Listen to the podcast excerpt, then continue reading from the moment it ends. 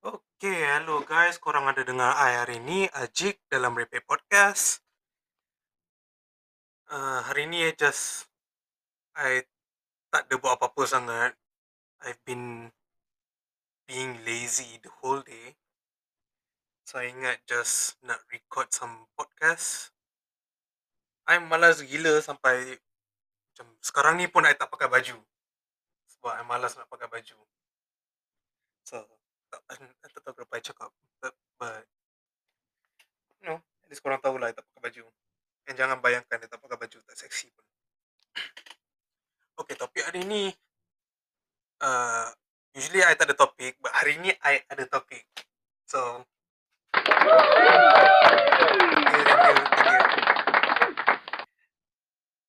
I punya topik apa, I ada buat research. I, I baca some buku. Wow, I baca buku kan. Uh, but not buku yang tak ada gambar. I baca buku yang ada gambar. Hari tu I baca buku Pak Pandey. Uh, I bagi tahu uh, a, a short story lah pasal Pak Pandey ni. So basically to summarize Pak Pandey as a person, dia ni makhluk paling bodoh dekat tanah Melayu. And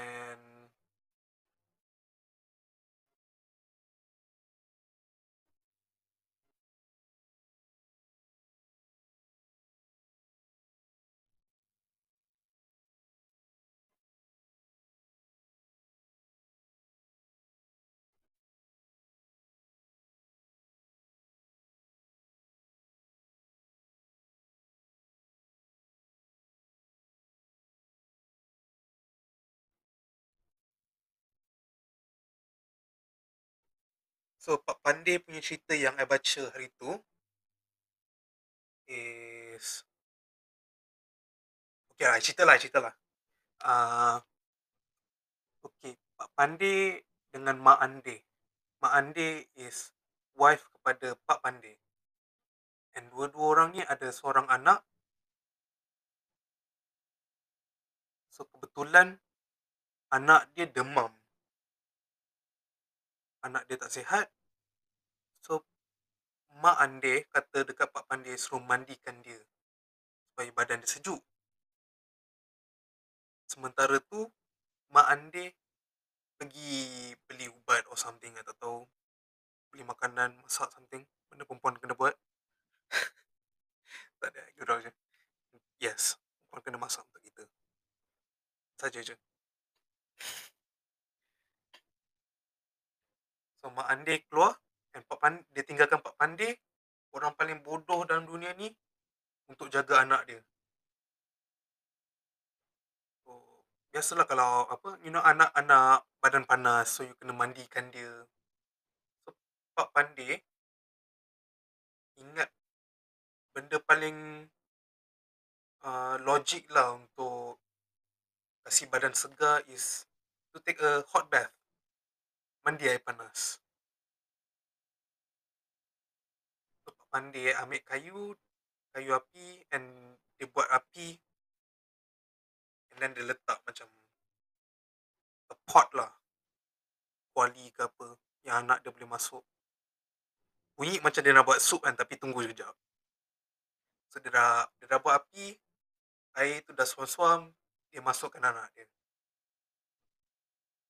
Anak dia masa dalam dalam kuali tu dia okey lah dia dia respon dia cakap dengan ayah apa know, baby stuff I tak tahu apa baby buat. I'm not a baby anymore but normal baby stuff dalam masa tengah mandi. So, lama kelamaan air dalam kuali tu makin panas. Dan anak dia nangis. Wek wek sebab pandai kata Alah, jangan nangis. Dia pegang kuali tuan. Ah, panas. Jangan nangis. No, no, no, no. No, no, no, no. Tapi anak dia keep on nangis. Uwe, uwe, uwe. Lama-lama, uwe, uwe. tak ada bunyi dah lepas tu. Pak Pandey ingat macam, oh anak aku dah okey dah kot. So biarlah lagi 10 minit. Lepas 10 minit tu dia bawa anak dia keluar, dia keringkan anak dia. Lepas tu dia dia pakaikan baju. Lepas tu Mak Andir balik. Mak Andir balik, dia nak, dia gembira lah dapat jumpa anak dia. Dia ingat nak main dengan anak dia. Tu dia pergi kat Pak Pandir, dia ambil anak dia, dia tengok anak dia mati.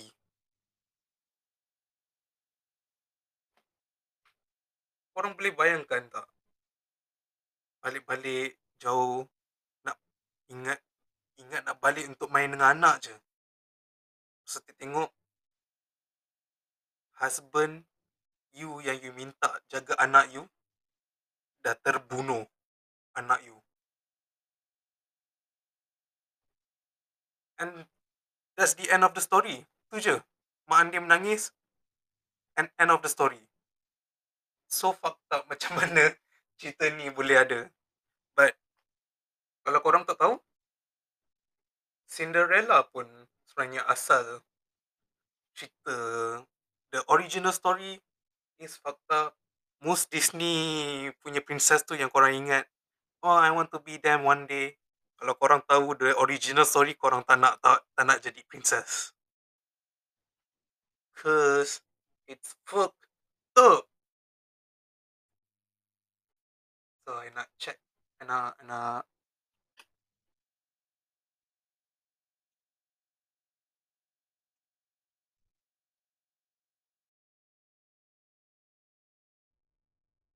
Okay, jumpa cerita pasal Snow White.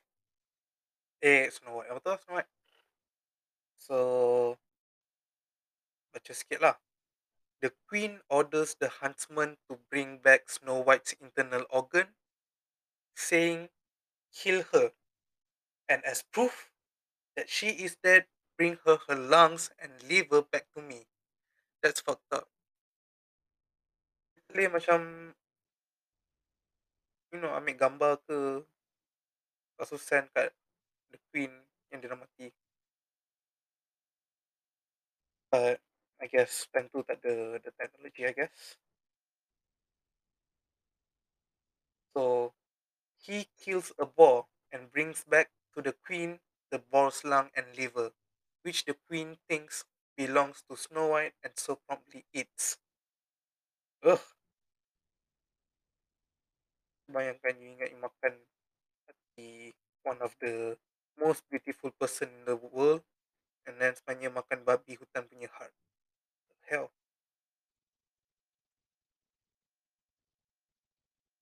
The cook had to boil them with salt and the wicked woman ate them, supposing that she had eaten Snow White's lung and liver. liver.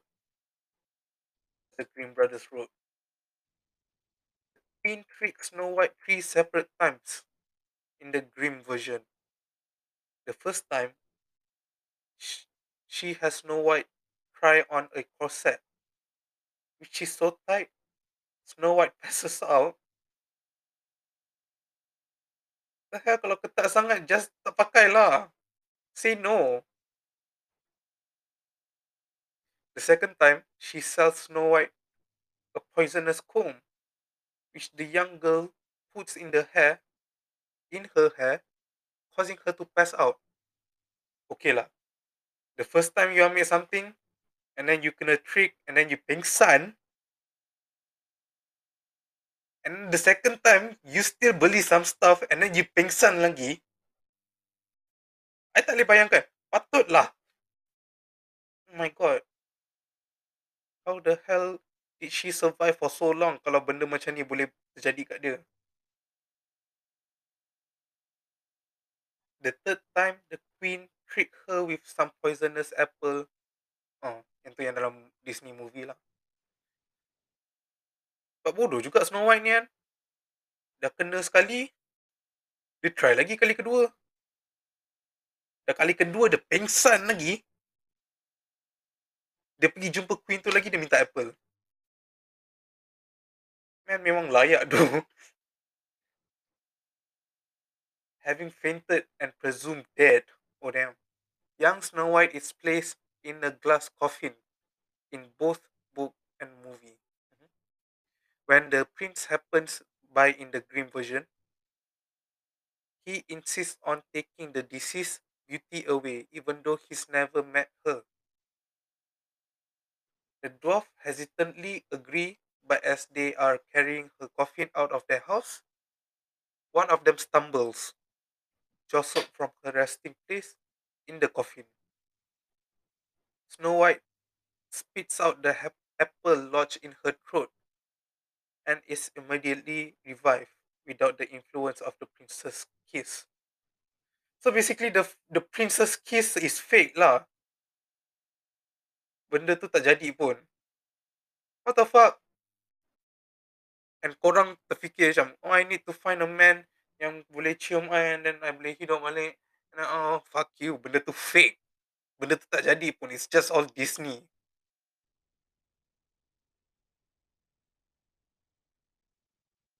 In movie and in folklore, Snow White and the prince fall in love and get married.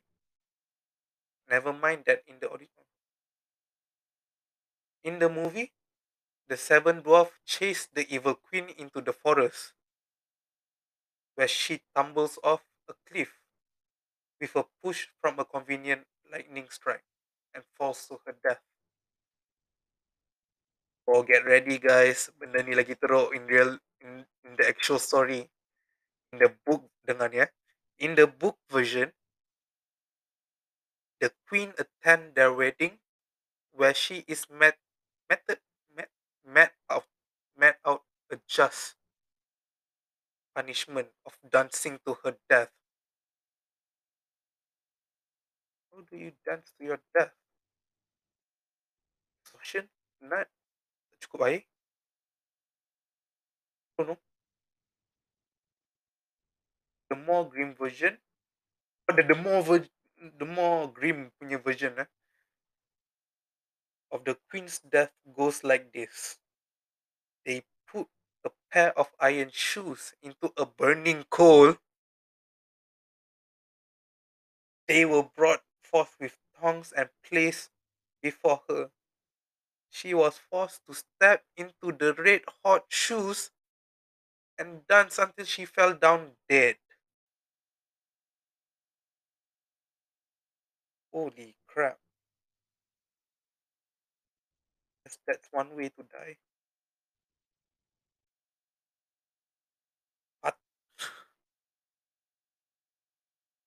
And Disney, macam mana Disney boleh ambil story macam ni and make it lovey-dovey? Holy damn. It's so scary. So, I belajar dalam cerita story-story ni kan, yang love is not real. Love kira, love is as real as me holding a gun right now, which I am not holding right now. So, I'm just imagining that I have a gun in my hand right now. Know, it's, it's just something yang rekaan dalam kepala otak kot, tak tahu lah. Yang orang nak berharap. Yang tu lah, tu satu masalah. Harapan is apa yang meng, mengipas-ngipaskan love lah. Because I dah tak ada harapan untuk love. And do you know macam mana I hilang harapan untuk love? Is breakups.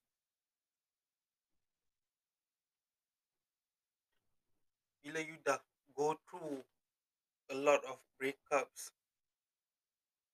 you tak rasa that same feeling masa you feel awal-awal. You know, you dah, you, you dah berharap and then you, you like this girl and you, you hope things goes well, but then the everything crumbles sebabkan they reject you and then you rasa macam you tak nak hidup and you dah tak boleh nak hidup kat dalam dunia ni. Tu baru satu benda tu and you dah tak boleh nak hidup dalam dunia ni sebab perempuan ni dah brokenkan you sangat-sangat. Yang to the point yang you tak boleh nak fikir for your own future while you tengah menangis and baring atas katil you. Sorry tu kalau benda tu very specific.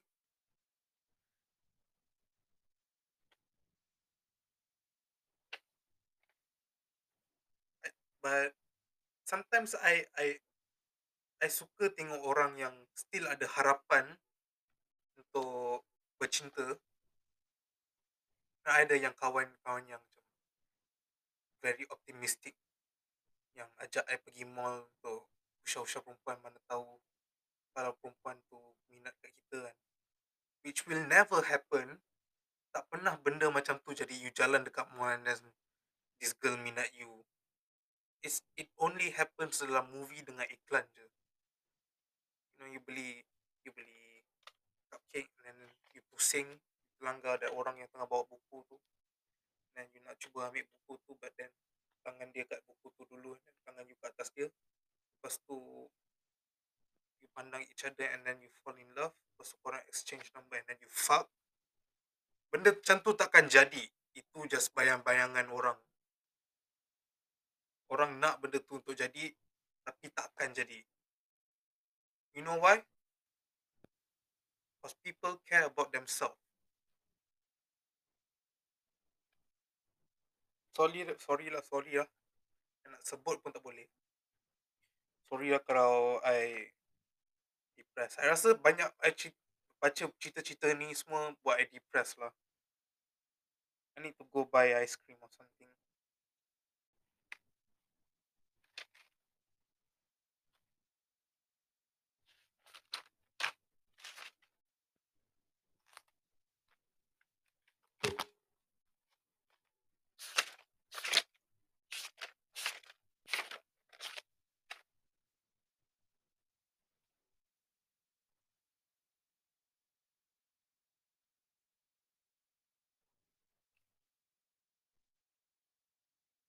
Anda tak faham kenapa perempuan even wants to be in a relationship dengan guys.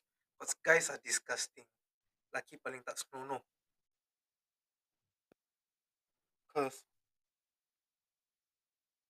men are sexual being. Kadang-kadang perempuan yang kata macam laki ni uh, perverted ke atau gatal. Semua laki perverted. Like cuma orang dapat kawal berapa banyak pervert tu nak keluar. As men are sexual beings, you know, kita tahu macam mana nak jadi horny since we were three. Pas beza lelaki dengan perempuan, dengan bab-bab nak tahu yang kita ni horny ke tak, perempuan punya is more to internal. Diorang dapat rasa dengan feeling diorang, dengan emotion diorang yang diorang tengah horny. But laki senang gila. You just tengok something and then you feel something keras dalam seluar you, that means you're horny. Tu je. I pernah ada seorang kawan ni yang uh, time kelas dulu. Uh, kita tengah gurau-gurau. Lepas tu ustazah kita panggil budak ni keluar untuk baca something on the buku teks lah. Tapi budak ni malu nak berdiri sebab dia tengah ada boner. So sambil dia diri tu dia ada buku betul-betul depan dia punya pelvis. Depan dia punya connect tu. Lepas tu Ustazah tu tanya. Ah, kenapa tu? Tak baik tu letak Quran kat situ. Tak seronok. Lepas tu Ustaz, apa semua orang pada pada time semua lelaki, sebab kita kelas all boys. And semua lelaki dalam kelas tengah gelak. Tapi Ustazah ni tengah tak tahu kenapa kita tengah gelap. So bila Ustazah tu perasan yang lelaki ni ada boner, Ustazah tu bagi some tips untuk hilangkan. So the punya tip is kalau you tengah keras, ketuk tulang rusuk dari belakang.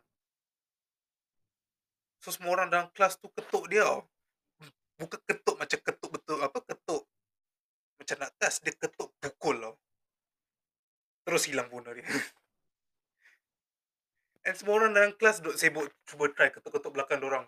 Padahal yang tak ada bona pun duk ketuk-ketuk belakang orang just untuk test kalau benda tu betul ke tak.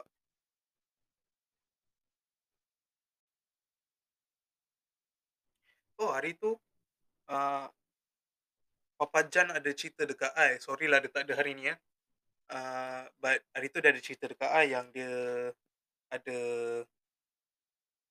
uh, dia ada nampak accident in real life. So dia dekat T junction tengah tunggu punya traffic light. Ni pukul 3 malam, uh, 3 pagi. Dia balik lewat. So dia tunggu traffic light and dia perasan dua kereta dari dua-dua belah tengah bawa laju. And nampak macam nak langgar which they did. And one satu kereta ni terlanggar and then buat 360 dalam udara and then balik. Jatuh terbalik lah. So Papa Jan kata yang dia dia takut nak tolong sebab kereta tu dah dia takut kereta tu meletup. But kalau dia tak tolong orang yang dalam kereta tu mungkin mati. And dia ingat macam dia cari orang dulu lah minta tolong dia supaya kalau kalau dia terperangkap at least ada orang datang tolong dia kan. So dia jumpa ada mak rempit ni gang of mak rempit datang. Nampak accident tu dia terus offer tolong I tak kisahlah apa korang cakap pasal mak rempit mak rempit orang yang tak elok ke uh, berlumba haram ke or motor bising. Orang lah yang akan ada untuk selamatkan korang. Percayalah kalau kereta korang rosak ke tayar pancit ke orang akan jadi orang yang first datang tolong. Orang lagi laju kalau you kalau you call police and then just tunggu 2 minit orang akan sampai dulu before police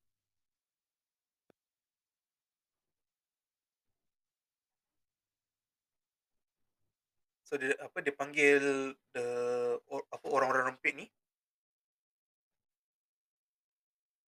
Lepas tu dia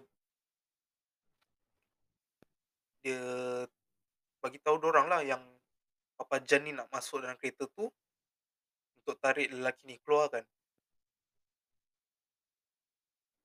Tapi kalau apa-apa jadi, kalau kereta start terbakar, tarik Papa Jan keluar, orang dua lelaki, apa, orang lari tinggalkan kereta biar orang tu kat dalam tu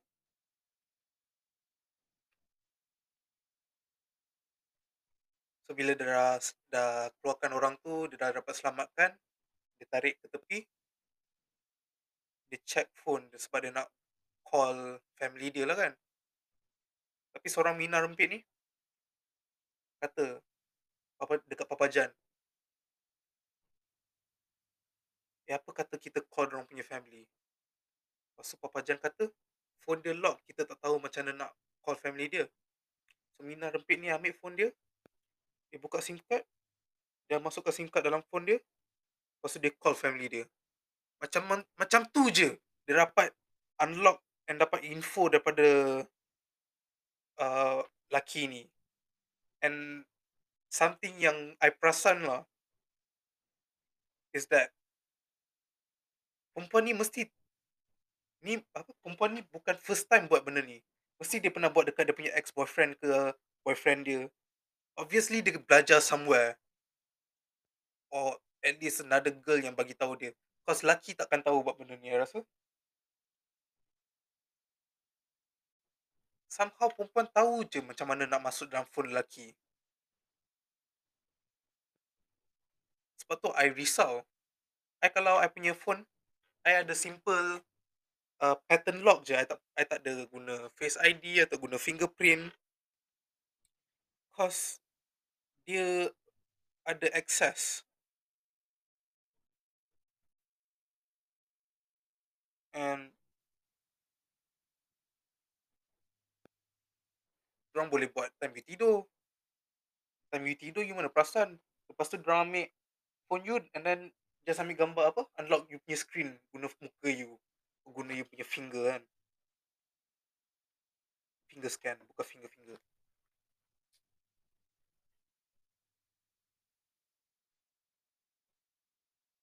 And kalau laki kalau I marah dorang, dorang ada je nak balas balik.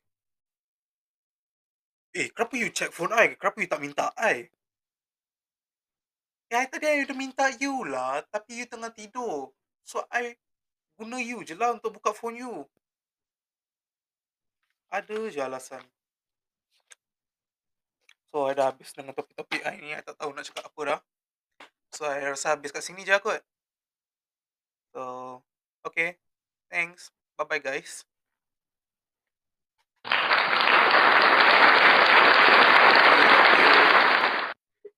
Okay, bye-bye. See you again.